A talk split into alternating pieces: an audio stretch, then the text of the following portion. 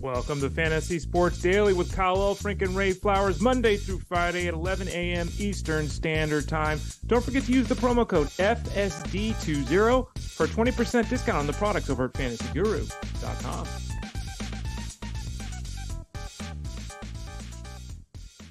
We are only a few days into a brand new year, but let it be known that the year 2024 is the year where if you throw a cup at somebody, it costs you $300,000. Uh, we welcome you to Fantasy Sports Daily. Kyle Elfrink and Ray Flowers with you. Of course, we are powered by fantasyguru.com. And uh, Ray, we should note $300,000 is the fine to Carolina Panther owner David Tepper for tossing a cup at an unruly fan, I guess, on Sunday. Uh, Darren Rovell, I, I, don't even know who he's with anymore, formerly of ESPN. Uh, he broke it down, Ray, and that's what was the money that that the, the average American? What's that fine the equivalent to? One dollar and seventy-seven cents. So the NFL really came down hard on Mr. Tepper, uh, and it's just like the, the, dude is worth more money than God, right? And you're flinging drinks at fans. Like, come on, you you suck. Your team is terrible. You wear it, right? This idea that I'm going to get so mad, I'm going to fling. I mean, it's just it's such a bad look, and that's you know season of disaster for the Panthers keeps getting worse. A dollar seventy-seven, Kyle. You can't get that hot dog that you wanted to for lunch today. Well, what I enjoy, Ray, is uh, let's say the NFL had fined him three million dollars. Okay for tossing a cup, 10 times as much. That would be the equivalent of $17.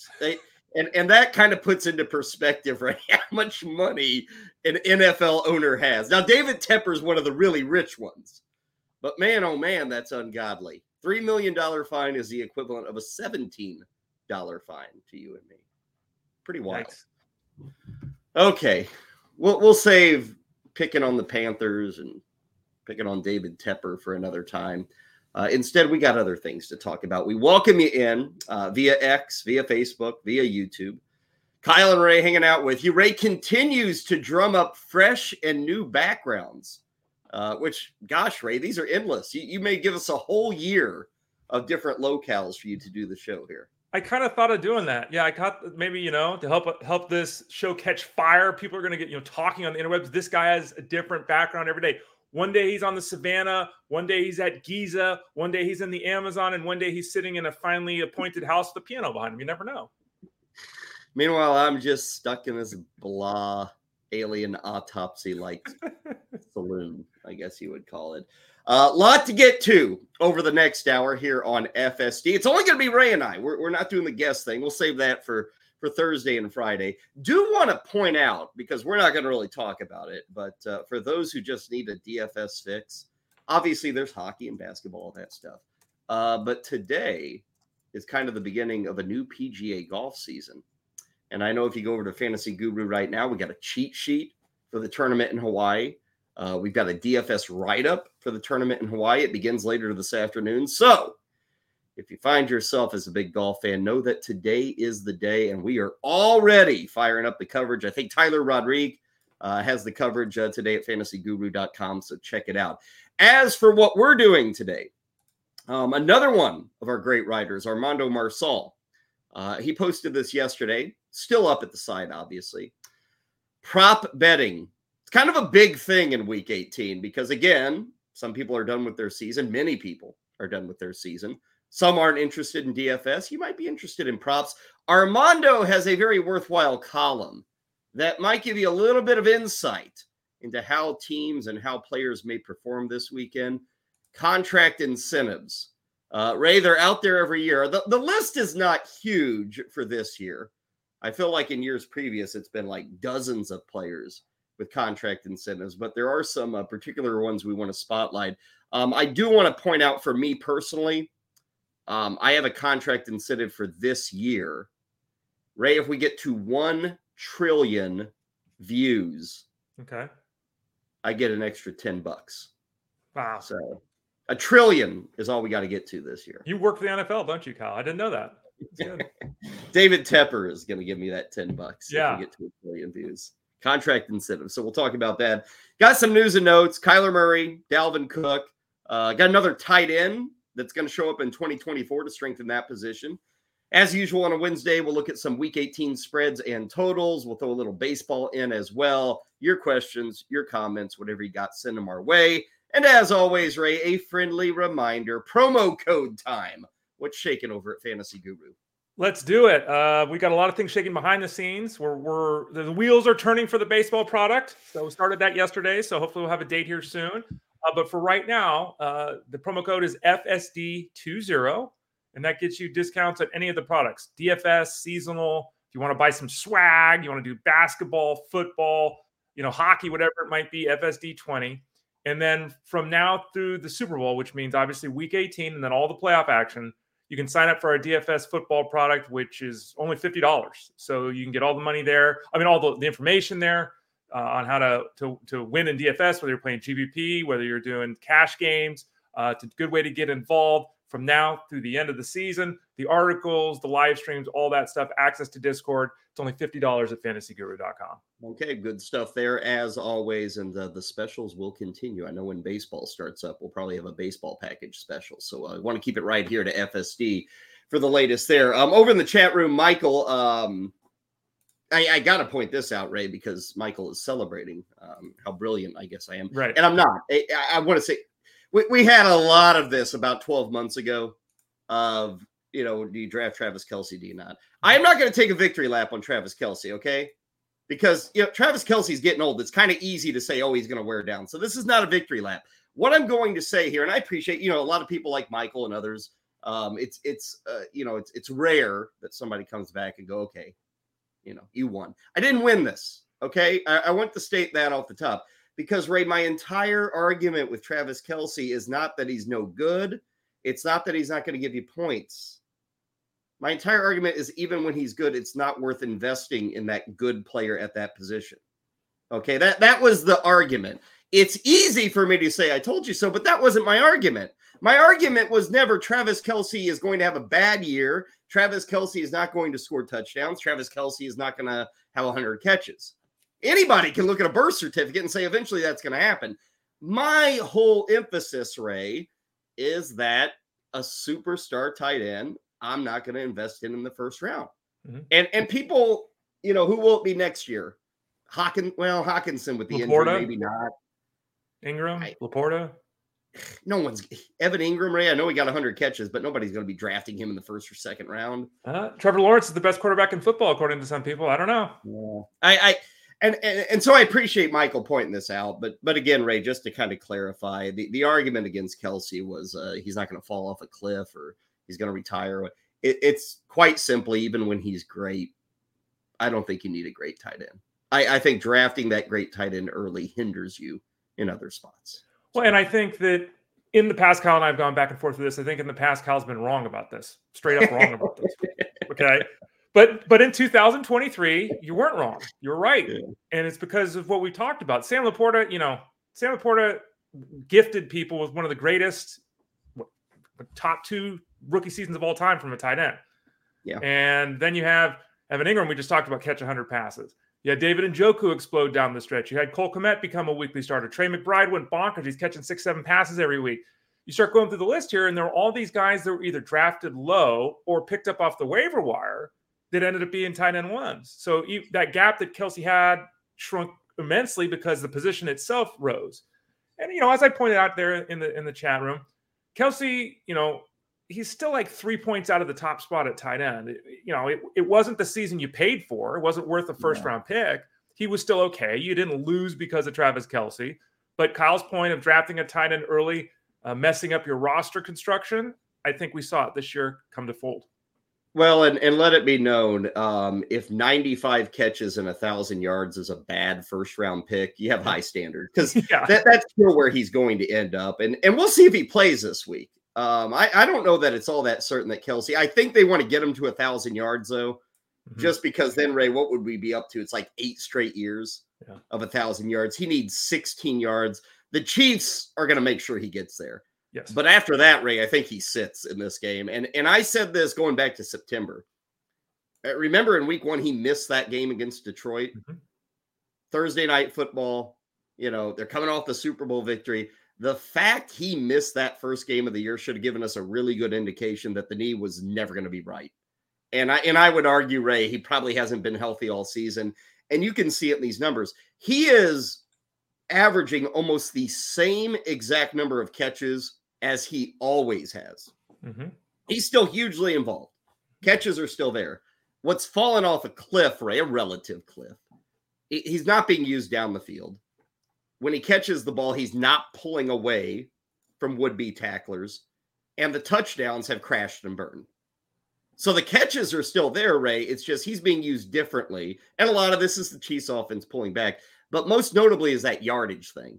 Because Ray, even if he gets to a thousand, that's 300, 400 yards short of what you kind of thought he would get to.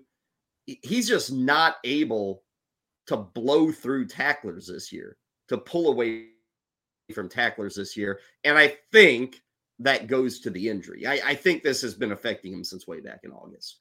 Yeah, if you look at the last six years, he has the lowest broken tackle rate in that time. If you look at the last four years, his yards after the catch is the lowest. And this is really telling too. We'll start in 2018, so the last six years. Here's an average depth of target, right? 9.2, 9.0, 8.5, 7.4, 7.1, and this year 6.7. It's gone down every year. And that, you know, again, the offense changes and, you know, play calling and all that. But when you see that number drops five straight years, it speaks to what you're talking about. And, you know, like you said, he missed a game. If he plays a full season, he's going to catch 100 passes for a 1,000 yards. Like, it's still a great, historically speaking, 99.9% of tight ends who've ever lived, 99.99 have never done that, right? So it's still a great season. It just below expectations. And again, not up to the level of what the universe thought, which had him as a first round draft pick this year.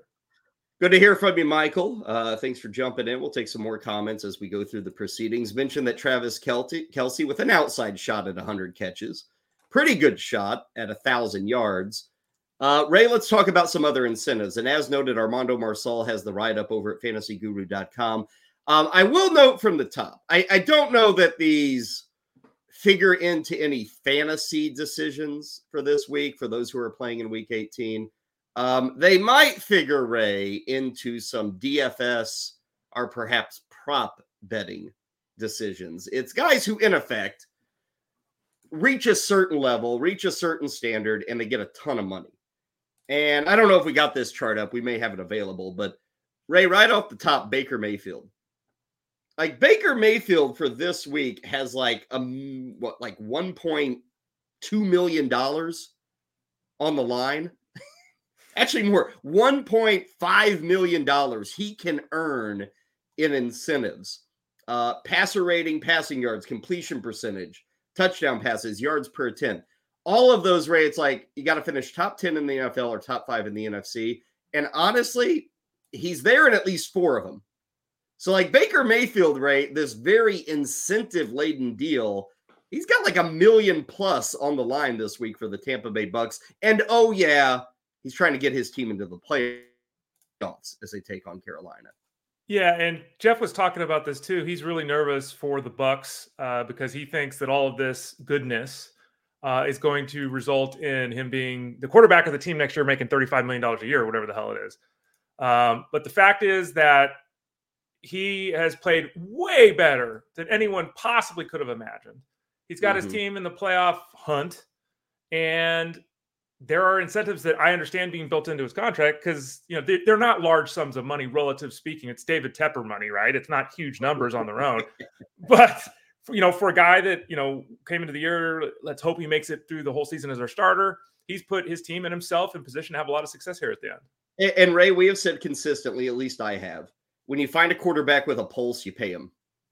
You know, that's part of my argument with Justin Fields. We're going to be talking about Kyler Murray here in a bit. Mm-hmm. Obviously, Kyler Murray already got paid. Fields is trying to get paid. Baker Mayfield, Ray, man, I, I guess this is a pulse, right? But I still struggle with the idea of saying, oh, yeah, it finally clicked with team number four. And all of a sudden, I'm ready to give Baker Mayfield a giant contract. I get it. Tampa's in a bit of a weird situation. It's not like they've got the next guy up mm-hmm. with this effort this season. They're not going to have a high draft pick. You know, they're not going to be able to get one of those top two or three quarterbacks if they want. They're really in a difficult spot with Baker Mayfield and deciding what to do with him. Yeah, I think we're all pretty much in agreement, and I hope the front office of the Bucks is too. We're pretty much in agreement that Baker Mayfield's not a top half quarterback of the league. He's just not.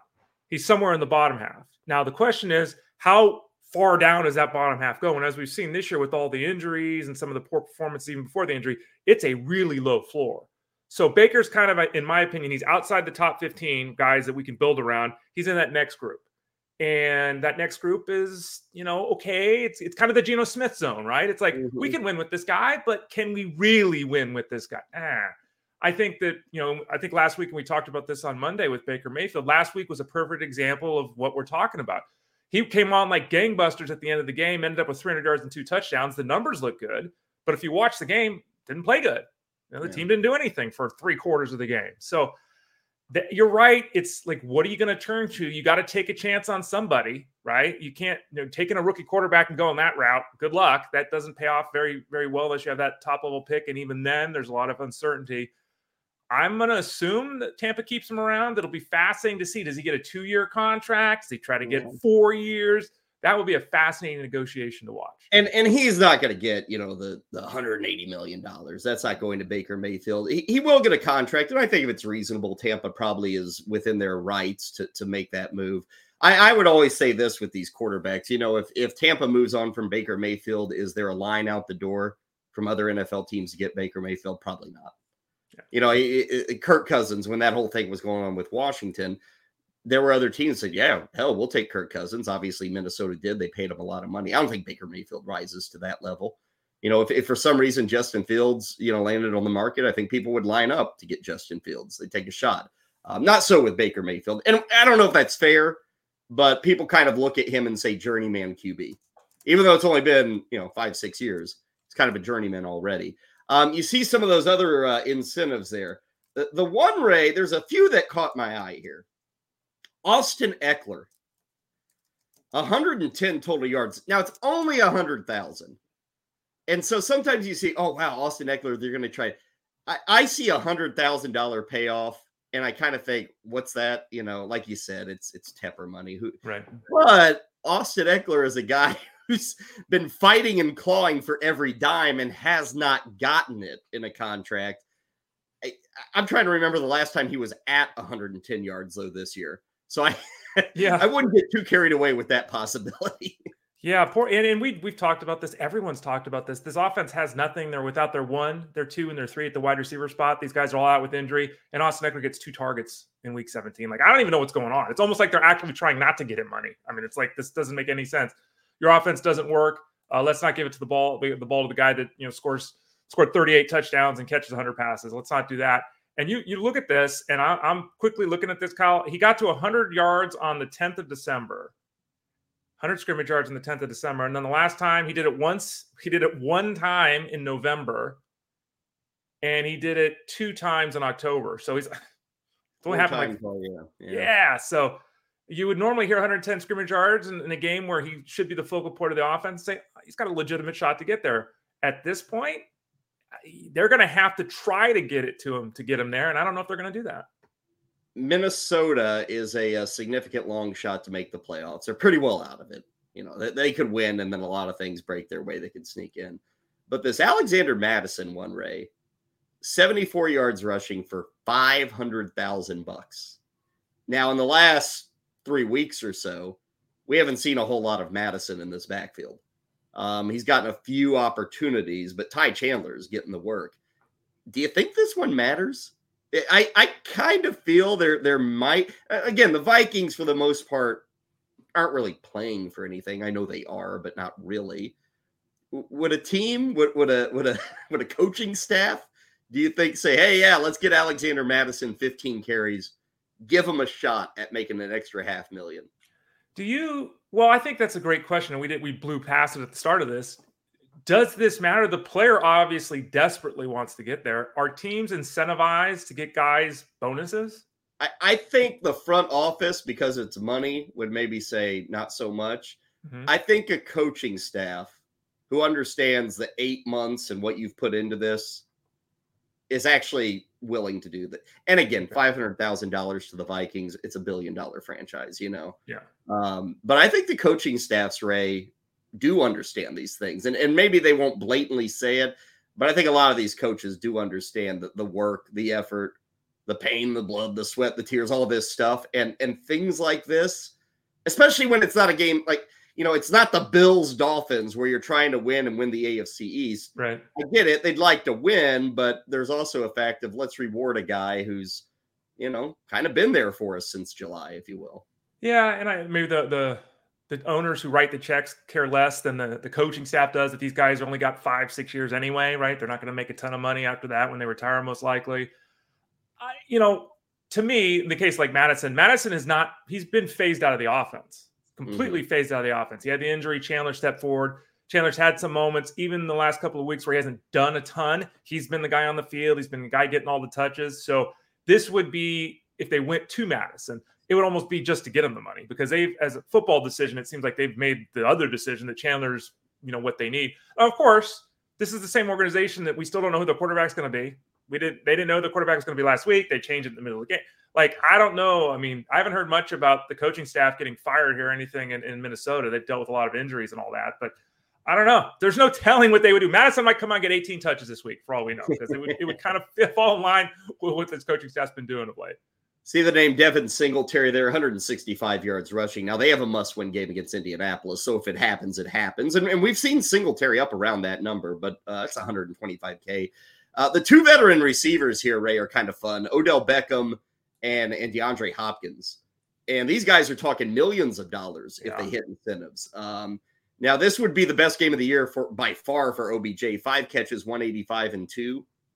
But if he got to that, that's 1.75 million. DeAndre Hopkins, seven catches, 39 yards, and two touchdowns. Ray, 2.3 million if he gets to those numbers. Uh, 39 yards should be doable. The seven and two is a little difficult, but both those guys might become plays, I think, for DFS players and certainly for prop bettors, thinking that, yeah, they're going to get peppered to try and make million dollar incentives for Sunday it's really interesting through all of everything that's happened. I think the fog has kind of caused us to forget that the the Ravens, with everything they have done right, and number one team in football according to most people right now, right, gave an idiotic, idiotic fifteen million dollar contract to Odell Beckham. It was just one one year, fifteen. One of the worst contracts in football this year. Good point. Uh, Great point.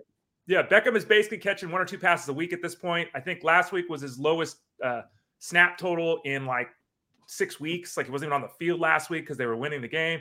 Uh, he's not getting there. Now he's not getting there. Now Hopkins is an interesting one because, like you said, they as bad as this offense has been, and there have been plenty of games where he hasn't got the 39 yards because the offense is terrible. Like 39 yards, come on.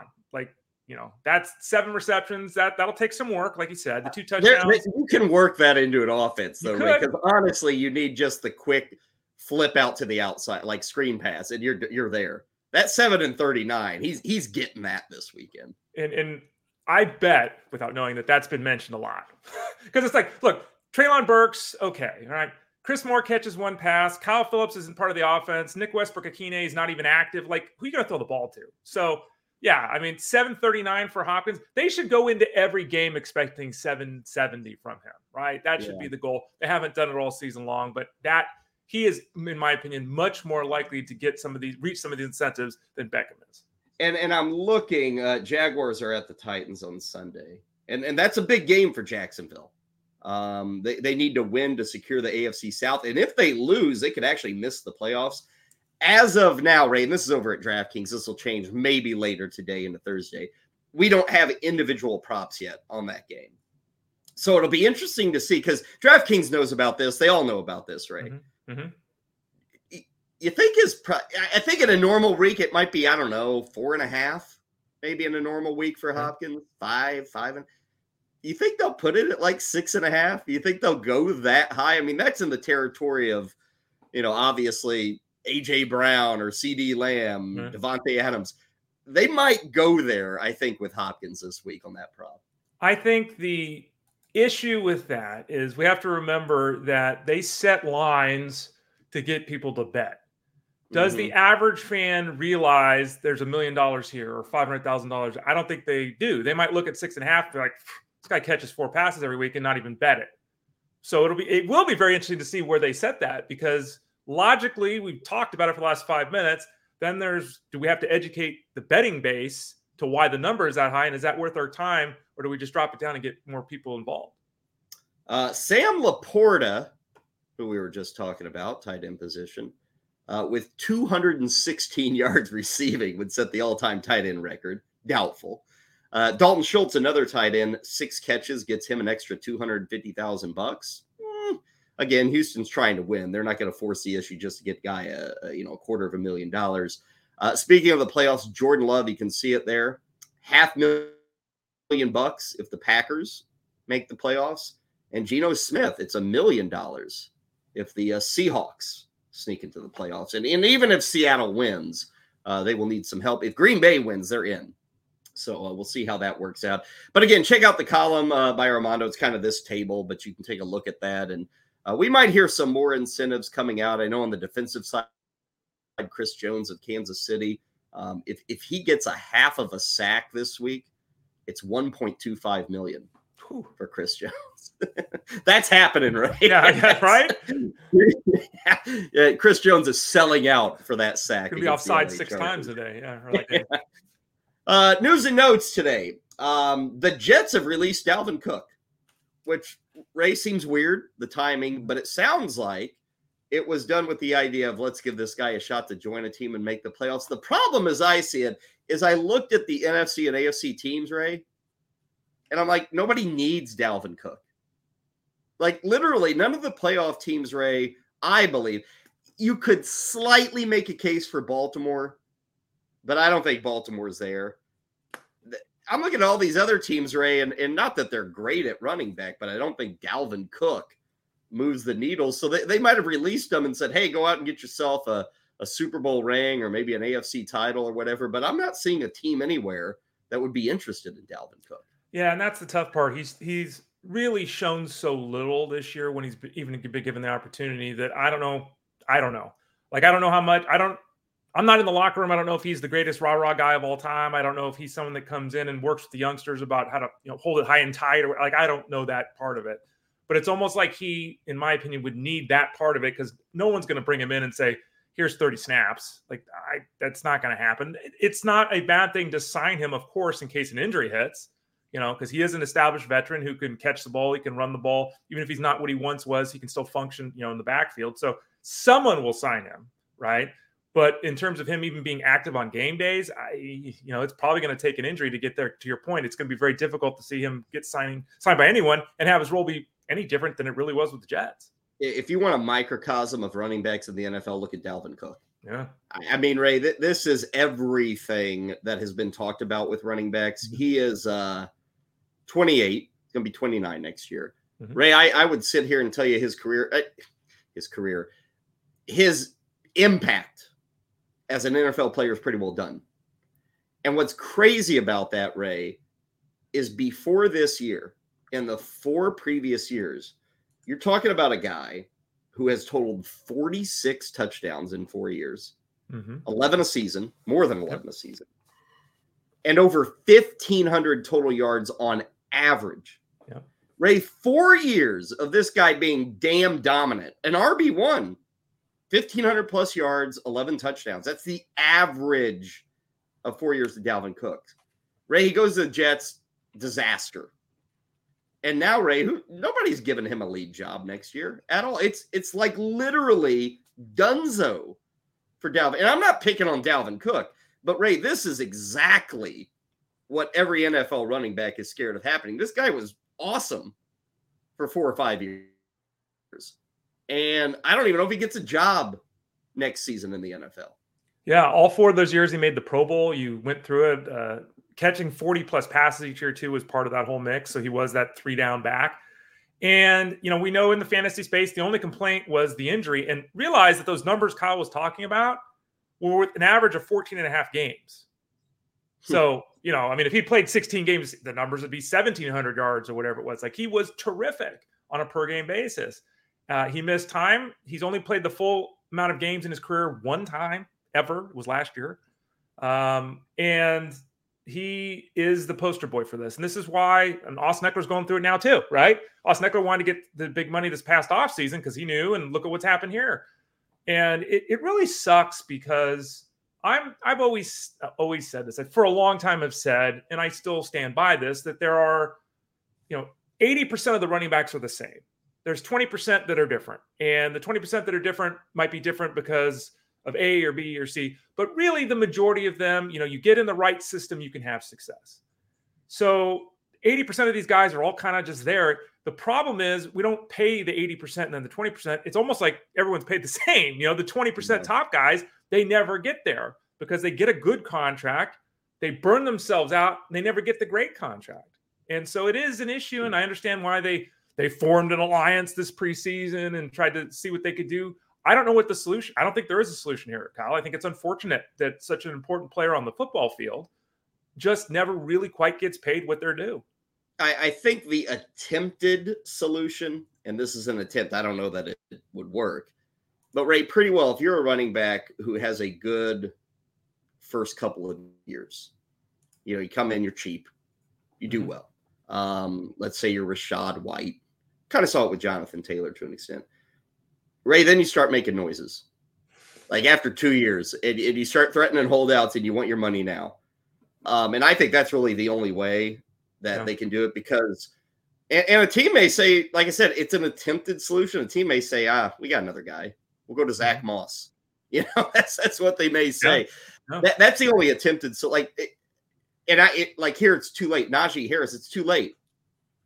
Three years in, he's been fine. I mean, he's got seven, eight touchdowns every single year, mm-hmm. over a thousand yards. Going to do it again this season. Mm-hmm. But obviously, Jaylen Warren is there. If I'm Jaylen Warren, Ray, I, now's the time to get your money, buddy. Right. and maybe both. Now that would be interesting, Ray. If Najee Harris and Jaylen Warren both said, "Nah, guys, we're not coming to camp, and we're going to help each other out." That that would be fascinating because both those guys, Ray, are in a spot where if one holds out, you can just turn to the other dude. Right. But if they both hold out, maybe the Steelers have to play ball.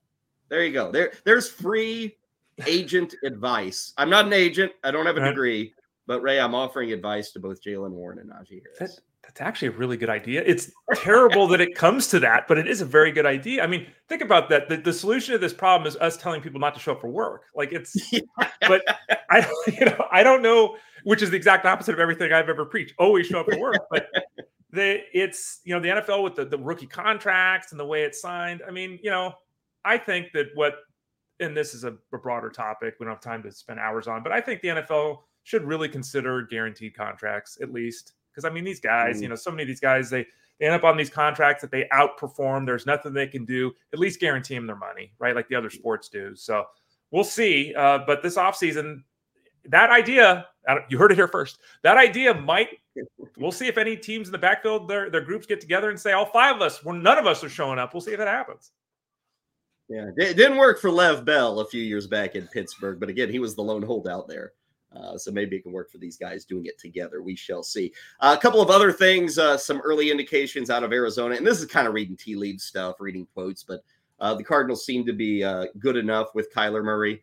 Uh, they're going to stick with him for next year. I think it makes sense, Ray, and I, I get it. New leadership, GM, head coach, all that stuff. They didn't sign Kyler Murray to this contract, but the owner did. Mm-hmm. It would really be foolhardy, I think. And, and both you and I have problems with Kyler Murray. I get it. But now that you've already agreed to, to pay him the money, I they're going to have a high draft pick, not a super high draft pick, but people were kind of wondering, will they go for a quarterback? Like coming into the year, Arizona, they were one of the, like the two or three teams that everybody thought would be so bad that they'd be in line for the first pick overall.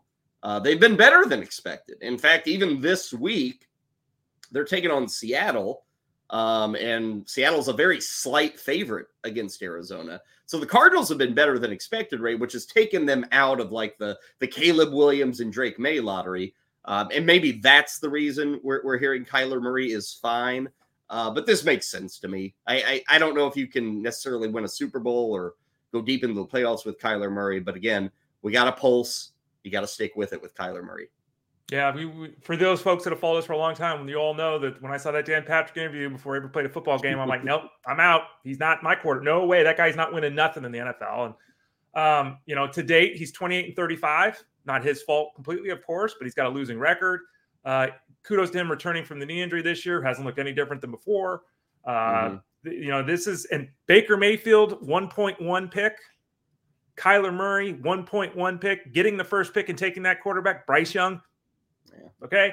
I don't think no Kyler Murray. Kyler Murray's right there at 15 in the NFL too. He's ahead of Baker by a little because he's more talented and there's more things you can scheme with him. But he's not a top 10 quarterback, so that's just the way it's breaking down. They, they didn't have a choice but to stick with him. I think it would have been pretty significant for the franchise not to have done that.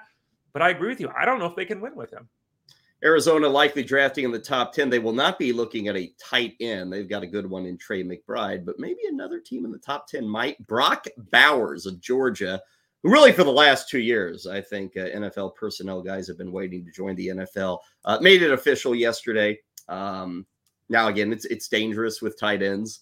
Uh, you look at guys like LaPorta, okay, obviously a massive hit. Look at guys like Kyle Pitts, not so much. Uh, Bowers is probably in that range of top 10, top 15. So we will hear his name called early. Hopefully, he goes to a team that is not run by Arthur Smith, and we've got a chance at some numbers but did want to pass that along. And then uh, Jacksonville. Oh, I think we lost Kyle. Kyle's uh, going in and out there. We'll see if we can get him back in. Yeah, and for those of you watching, uh, bear with me for a moment because you know college football is not my jam. Uh, never has been. I don't really study these guys until the NFL draft time. So I think it's so important to find uh, players that actually um, have reached a team. So we know what the, the system is going to be. We know what the scheme is going to be. Brock Bowers is, is another one of these players, though, that we hear all this talk about. And Kyle's mentioned Kyle Pitts. And this is, it's right in our face here why it is so important to find out whether the player is with team A or B. Because Kyle Pitts, according to every talent evaluator in the universe, was not only going to be a, a, a, top tight end, he was going to be an elite tight end. This guy was going to set records, right? This was going to happen. Uh, it didn't with him. It just didn't. Why? Arthur Smith and the Falcons. They drafted him highly and they didn't use him. So you can have all the talent in the world, uh, and if your team does not give you the opportunity to play on the football field, you obviously struggle to produce anything that's relevant in fantasy football. Uh, some news and notes as we try to get Kyle back in here. Uh, Tyrod Taylor is going to start for the Giants here in Week 18. Uh, they made that decision. Uh, Tommy uh, DeVito will back him up. Trevor Lawrence is practicing in a limited capacity today. Okay. And we talked about this, and this one's interesting too, Kyle. Uh, we talked about this earlier this week. Matt Barrows, who covers the Niners for The Athletic, is saying that he believes the primary running back for the Niners this week won't be Elijah Mitchell.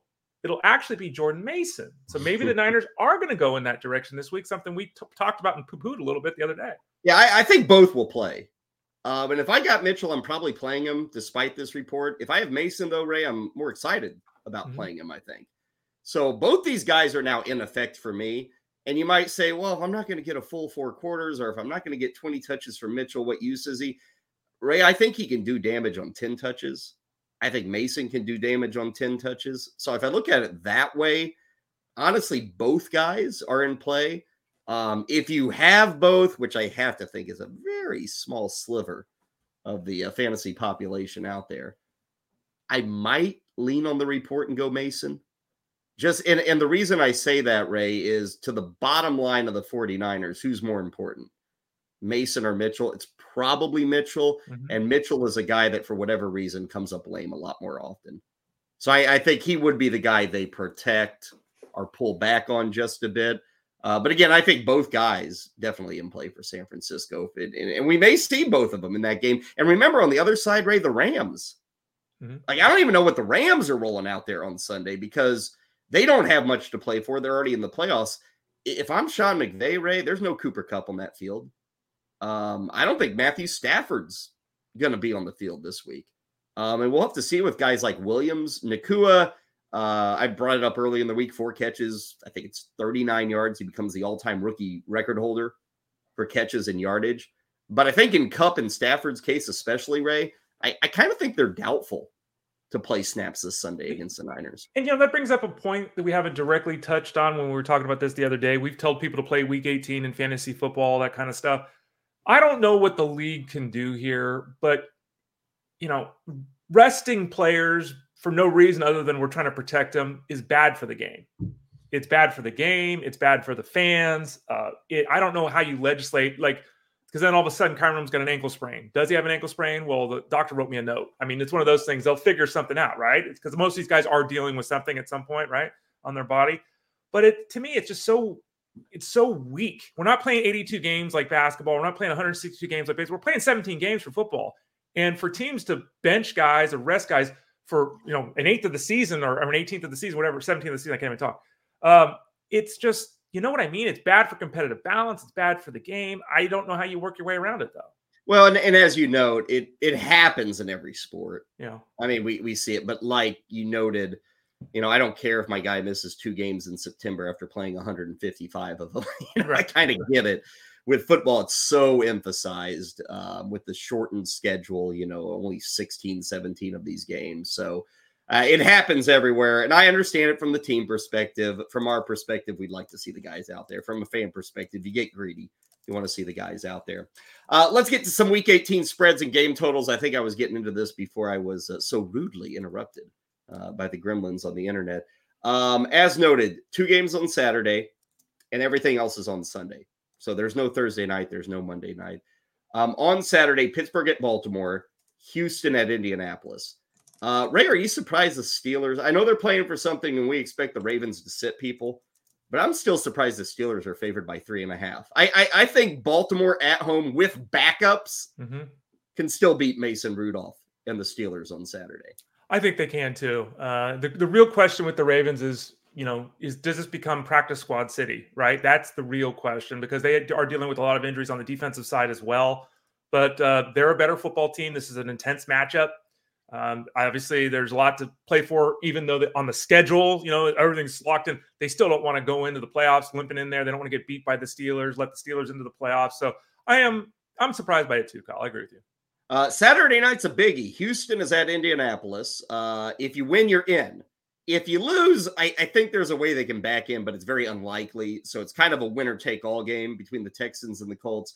As of now, Houston favored by a point. The over under is all the way up to 47 and a half. I'm a little surprised at that big number for these two teams. Um, Ray, it, it, you know, it's not two marquee teams, but it is a marquee game right. with plenty on the line. CJ Stroud, Gardner Minshew. I, do you put much emphasis into the idea of a rookie quarterback in this moment? Or are we beyond that? I mean, by the time we get to week 18, is CJ Stroud a rookie quarterback anymore? Yeah, I think we're beyond. I would think we're beyond that. I mean, he certainly doesn't seem like a guy that lets a lot affect him. He seems very calm and steady, right? So I, am going to assume we're beyond that. I think a bigger question is, you know, he has the, the guy that was going to win Rookie of the Year, and he still might, right? The guy that everyone was a superstar in the fantasy space. That guy hasn't been seen for a month. Hmm. He's he, he wasn't there before the injury. He got hurt when he came back. He wasn't there. They haven't had that that guy in over a month now. That to me is a little bit more of a concern than can he handle the pressure, which I assume he will. And Noah Brown is uh, shaping up to be questionable for this game. Probably the same for Robert Woods. So we'll have to see what Houston actually rolls out there. That's Saturday night. Then we get into Sunday.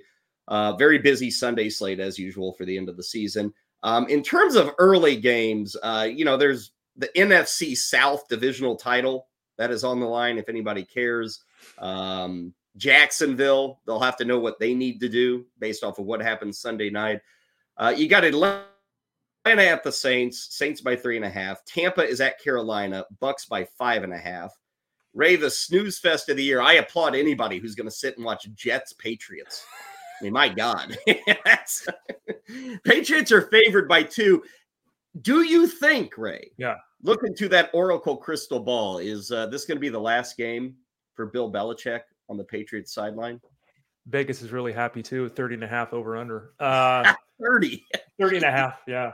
Uh, I think this from all, yes, I think this will be his last game in New England. Uh, I don't think this will be his last game. I don't think he's going to retire, uh, but I think this Ooh. will be the last game he's there in New England. And I think that uh, the folks that all want him out, because it sounds like there's a lot of them, you don't get it. you just, it's like the folks in Pittsburgh that want to get rid of Tomlin. You just don't get what the rest of the league deals with at the, at the, the head coach yeah. position. What if you were a team and Bill Belichick knocks on your door? I'm interested in coaching you Ray, it's hard to turn down a legend. But at his age, what are you getting? A coach for two years? Is three years? It's I, I struggle with the idea, and I, I agree with you. I think he'll land somewhere, and any team is not going to, you know, close the door on him. But for the long term success of a franchise, I don't know if it's the right move going with Bill Belichick where he's at, right. you know, in his career. I I think the perfect fit, just because it'd be the best theater in the history of the NFL, would be for him to go to the Jets. Be perfect. uh, I would never happen. He would kill Aaron Rodgers, I think. But you know, it, you're right. He's he and I think two things are in play here. One, he's aging, right? And so there's that question of how long he wants or can still do this. And two, there is the question about his player personnel decisions the last couple years. So someone just hire him as a coach. Take away any of that front off. Just hire him as a coach. What if you wanted to be your GM? I don't think I don't think I'd do that. No. Okay. Yeah. Uh, it, but if he's my coach, I'm in. And there are a lot of teams that you know. Team. How often? How long do teams hire a coach and legitimately expect him to be around? They give him a five year contract. They fire him after three years. Happens all the time, right? So I don't know if he said he's only got three more years left. If that would change any team's opinion, they probably still hire him anyway because that's how long they look at hiring any coach for. Elsewhere in that early window, Cleveland at Cincinnati, we might see the Browns sit some guys. And honestly, you look at this spread, that's what Vegas is expecting. Uh, Bengals are favored by six as the home team against Cleveland. So, you know, guys like Amari Cooper, who always seems to be beat up. Uh, certainly Joe Flacco. I don't know if they're playing in this game on Sunday. Uh, Jacksonville visits Tennessee. Ray, I'm calling it now. Jags are favored by five and a half. I think Tennessee pulls off a straight up win against the Jaguars. I, I think we're going to get a Vrabel special. I think Derrick Henry could be his final game as a Titan. I think it's going to be an upset for the Tennessee Titans to pull off the victory. There are a lot of people. I think Jeff Mans, I can't quote Jeff on this, but I'm pretty sure I heard on the show yesterday him say the same thing. You can quote Sports. me, okay? Okay, all right. I quote you, and then Jeff stole your. He'll probably say it again today on Elite Sports, uh, three to five Eastern on Sirius XM. Uh, it's Wednesday, so I'll be there with them. Uh, but yeah, he, he, basically said the same thing that the you know Jaguars are basically cooked, and it, it, does seem like just remember we we talked earlier in the show. Trevor Lawrence is back at practice, so it seems like he's trending toward playing. And for what it's worth, Christian Kirk had his 21 day window opened up for yeah. return. So it is possible. I don't know how likely, but possible he returns this week. But I agree with you. That team is going in the wrong direction. And uh, they don't need a miracle, but they're going to need a strong effort to emerge with a victory this week. Lions favored by a field goal. They are hosting Minnesota. The uh, game total there is a uh, rather robust 45 points. Then we get to the late games, and there's a lot on the line here. A lot of these games going on at the same point. Uh, Seattle needs a win. They're on the road to Arizona. Seahawks favored by two and a half. That game total's up to 48, which seems to be a little high. Uh, Chicago visiting Green Bay. Packers favored by three. 44 is the number there. Uh, Ray, usually Lambo in January, we don't like starting our quarterbacks, but mm-hmm. Justin Fields, DJ Moore against this Packers secondary, got to start it, don't you? I mean, I think Fields is even a decent call in, in DFS this weekend. Well, and you said it earlier this week when we talked about it. Fields last week in the snow said, played right through it. And so, yeah, I think that the Packers and it's it, everyone knows, everyone talks about Jordan Love and how the offense looks, but we're unless you're really digging in, the defense is the problem. The offense is fine, the defense is a problem, and they're beat up, as you said, in the defensive backfield in particular. I'm in agreement with you. I think that uh, you know both Fields and Moore uh, fire them up. I think it'll be like uh, week two or three of the preseason when the Rams take on the San Francisco 49ers. Uh, 49ers favored by three and a half in that game this number on Dallas at Washington Ray is is wild to me. 13 with the way Dallas has played on the road. I last season in a very similar situation. I think Dallas was 12 and 4. They went to Washington and they lost by 20. Like eh, the fact that the Cowboys are favored by 13, Ray, and I got no love for Washington. But come on, man. I mean, 13 is way too big of a number, I think, for the Cowboys here. Yeah, I think you have to say the Cowboys are going to win the game. I think yeah, you, you have to. But by two touchdowns, yeah, like that's you know the, the the the benefit they have is the obvious. You know, their defense creates big plays. You know, it seems like we're going to see Sam Howell at quarterback again. He creates big plays for defenses. like you get a couple of those, you know, pick six, that kind of thing. that could help boost the score. But 13 is a large number here in Week 18. Uh, that spread's surprising, but not as surprising, Ray, as the LA Chargers favored by three against Kansas City. What the hell's that? And and again, I, I said earlier in the program, Travis Kelce maybe sits after he gets to a thousand. Pat Mahomes maybe sit, but the Chargers favored by three. I mean, that one that one really caught me off guard to see that number. Yeah, aren't the backups of the Chiefs better than the backups of the Chargers? yeah. I, um, I mean, you you see a number like that, and you and this is what a you know inside right. A lot of people get concerned about who knows what. You see a number like that, and it's almost like Vegas knows Mahomes isn't playing or yeah. Kelce's not playing, right? Because it's like that makes no sense. Even though the even though they haven't lived up to expectations, blah blah blah. That number doesn't make sense on the surface uh, unless there's a, a, high, a high expectation. To your point, there are going to be a lot of resting guys on the Chiefs side. Broncos are in Vegas. Raiders favored by two and a half. Philly taking on the Giants. Uh, remember, Philadelphia's got to win. Dallas has to lose for Philadelphia to get that uh, NFC East title. A lot of people think Philadelphia might sit people. I'm not one of those because they need to sharpen the sticks. They they, they need to, to, to figure things out, if you will. Uh, so I would expect those guys to play. Now they may get to the third or fourth quarter and they see that Dallas is winning by 10 points, and they may pull guys like Hurts. I don't know if Devonta Smith's going to play at all this week. Uh, so you have to pay attention to that. That's a late afternoon game, Philly at New York. Eagles by five and a half. And then Sunday night, it's a good one. Uh, Buffalo at Miami.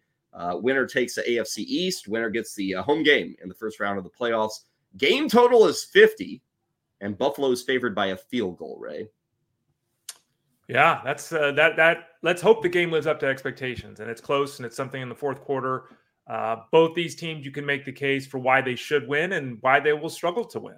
Uh, yeah. It's it's very interesting. The, the, Dolphins all of a sudden are all beat up. They lost Howard and Chubb on defense. That Waddle's uncertain to play. You look at the Bills, it's basically Josh Allen or bust at this point. That's he's their entire offense. You sprinkle in some James Cook, you never get Diggs. Dalton Kincaid's kind of vanished. You know, we don't know. Gabe Davis has got as good a chance to score a touchdown as catch zero passes.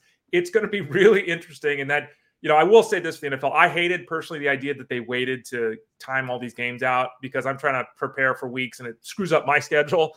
But at least they did it right here with this game at the end. Uh, I'll be very interested to see uh, what the numbers are for TV. It's going to be huge, I would expect.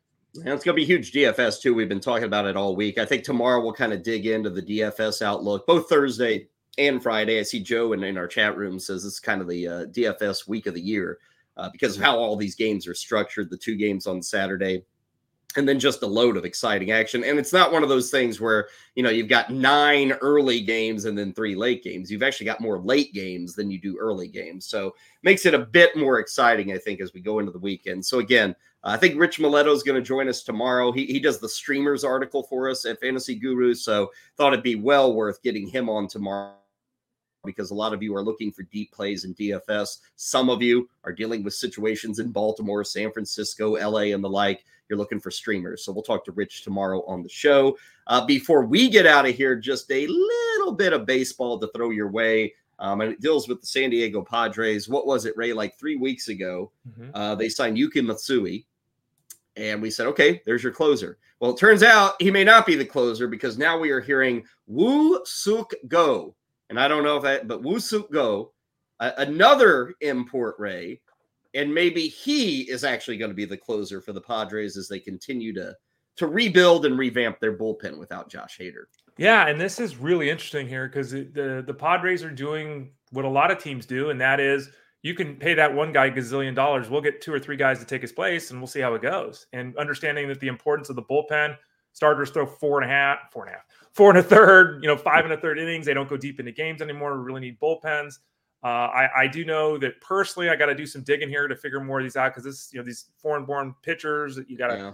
There's a lot to unpack there to see what we should be expecting here. Uh, fascinating to see the Padres considering two. Uh, I, when, when's the last time we saw a team go into the foreign market for two relievers that yeah. could, in essence, be the eighth and ninth inning guys? You know, Robert Suarez is still around, of course, but yeah, that's really interesting from a baseball perspective as well as a world perspective. It's fascinating what they're doing.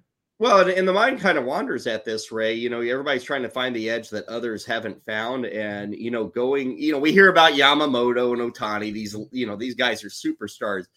But every year there's like 10 or 12 of these guys that come over. Mm-hmm. We, we always hear about the one or two at the top.